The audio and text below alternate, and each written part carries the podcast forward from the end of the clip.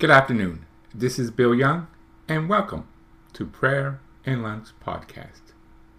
Today is Monday, May 18th, and we continue on with our uh.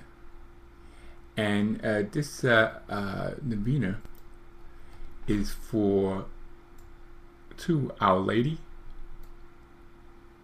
of Help of Christians. Uh, we started May 16th through May 24th in nine days. And we're doing a, a special attention for the sick, and specifically uh, Dwayne, that's in the hospital in Miami, and all his friends and family. I hope uh, some of you listening and praying with us this novena.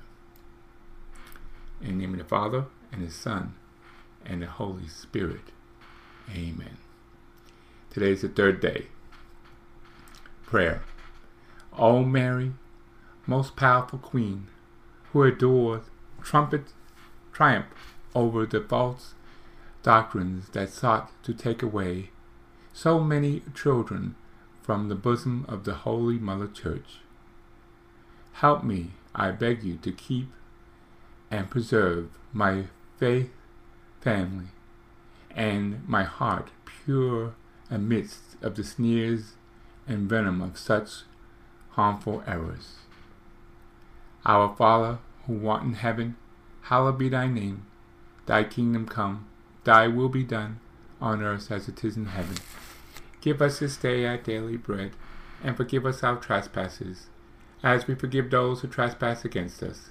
And lead us not into temptation, but deliver us from evil. Amen. Hail Mary, full of grace, the Lord is with thee. Blessed art thou among women, and blessed is the fruit of thy womb, Jesus.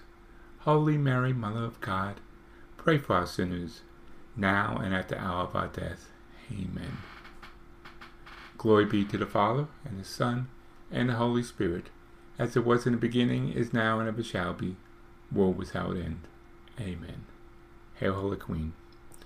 Hail, Holy Queen, Mother of Mercy. Hail, our life, our sweetness, our hope. To you we do cry, poor, banished children of Eve. To you we do send up our sighs, mourning and weeping in the valley of tears. Then turn, most gracious Advocator, your eyes of mercy towards us. After this our exile shows unto us the blessed fruit of your womb, Jesus. O meant, O loving, O sweet Virgin Mary.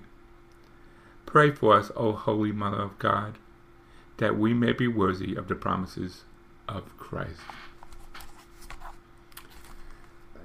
A short uh, Bible reading. And Mary, rising up in those days, went into the hill country with haste into the city of Judah.